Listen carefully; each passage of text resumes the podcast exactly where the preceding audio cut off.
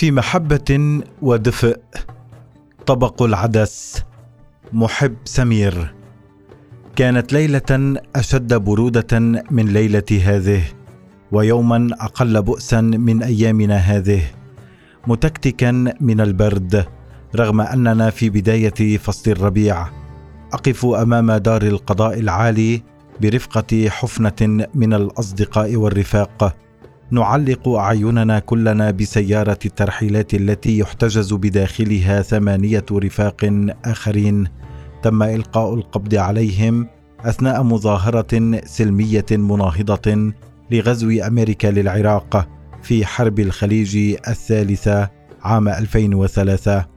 انطلقت المسيرة من أمام نقابة الصحفيين ونقابة المحامين في وسط البلد بالقاهرة، وجالت شوارع المنطقة المحيطة بالهتافات ضد أمريكا والإمبريالية والحرب، قبل أن تحاصرها جحافل الأمن المركزي ويلقون القبض على عدد من قادة المظاهرة ويحتجزونهم في السيارات التي كانت تقل العساكر قبل ساعات.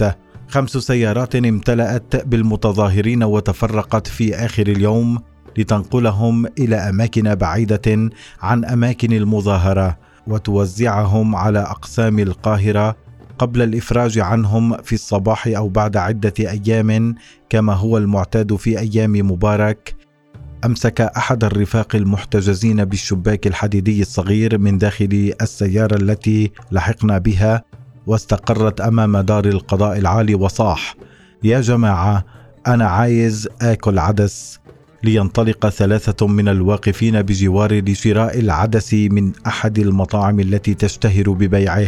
عادوا بأكياس كبيرة محملة بعلب بلاستيكية بداخلها العدس، وزعوها على الجميع وأنا من ضمنهم، ثم استأذنوا ضابط الأمن لإدخال الطعام لرفاقنا المحبوسين منذ أكثر من 12 ساعة دون طعام داخل السيارة.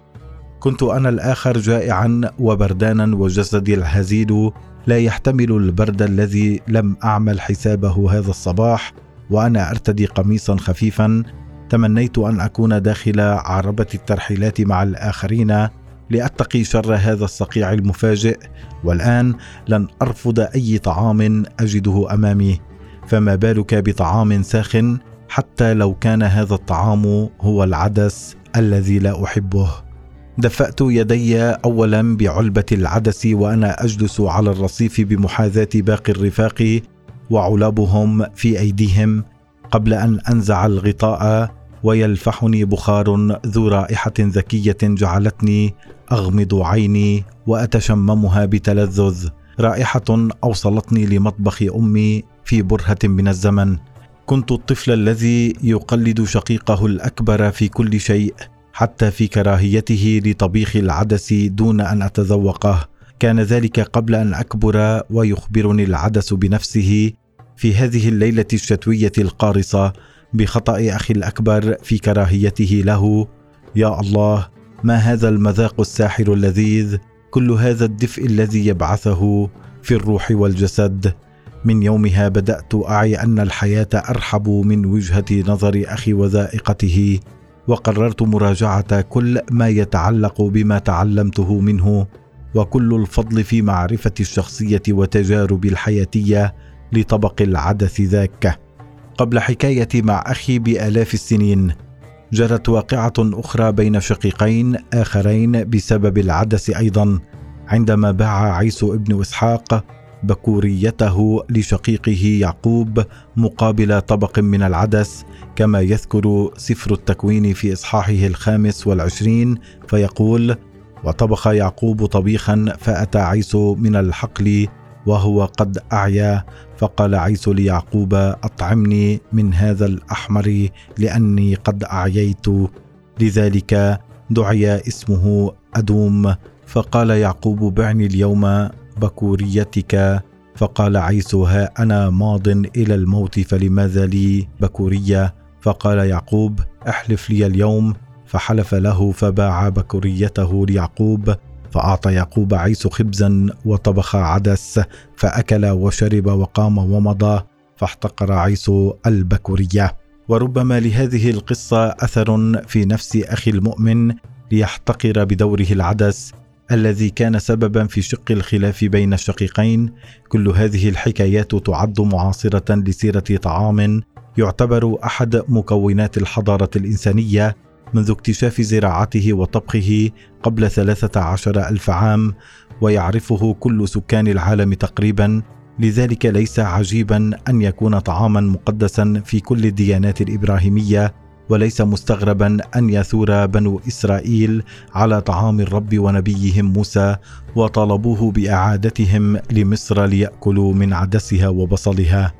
في مصر كل الأمهات يعتبرن العدس بجوار الفول، هما عماد الإنسان لمقاومة الجوع، ولا غنى عنهما في المطبخ المصري منذ القدم، وليس للأمر علاقة بالمستوى الاجتماعي والاقتصادي، فكل المصريين يعشقون الفول والعدس، ولكن يتفوق العدس بعدة مزايا، أهمها سرعة طبخه وهضمه مقارنة بالفول أو باقي البقوليات الأخرى، وهو كذلك غني بالبروتينات والألياف والفيتامينات والمعادن، والأهم من كل ذلك أنه الحل الأمثل وكان الأرخص حتى وقت قريب لمقاومة صقيع الشتاء وغدر البرد في شوارع مصر وليلها القاسي.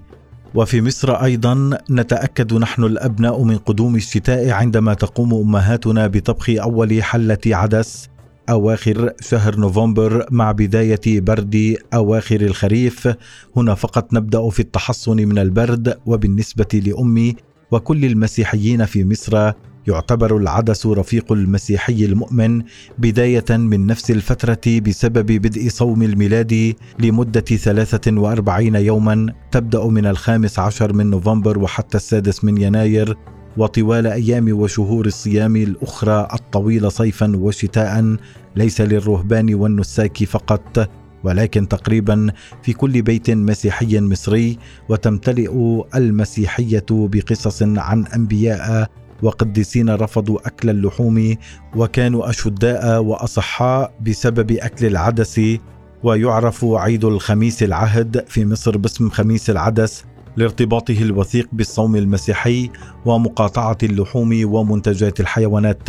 لكني بعد سن 40 خانني القولون وأصبحت لا أستطيع أكل الفول، لكني أنتظر قدوم الشتاء الذي لا أتحمله فقط بسبب أنه يحمل نسمات ورائحة طبيخ العدس في بيتنا الذي لا يوجد طريقة مثلى في طبخه، فهو يقبل كل الإضافات ليحولها إلى طعم واحد عدس، فهو يستقبل في طبخه كل أنواع الخضروات والتوابل تقريبا، حيث يمكنك تقطيع بطاطس عليه وهو يغلي، ويقبل تقطيع الكوسة والطماطم والبصل والجزر الأصفر، ثم يضرب الخليط جيدا بالخلاط ليخرج في النهاية عدسا أصفر جميل. ينتظر وضع طشة الثوم فوقه مع الشعيرية أو بدون، وإضافة قطعة زبدة صغيرة إذا لم تكن مسيحيا صائما، ويؤكل مع حلقات البصل الحمراء والعيش المحمر. وبالهنا والدفا.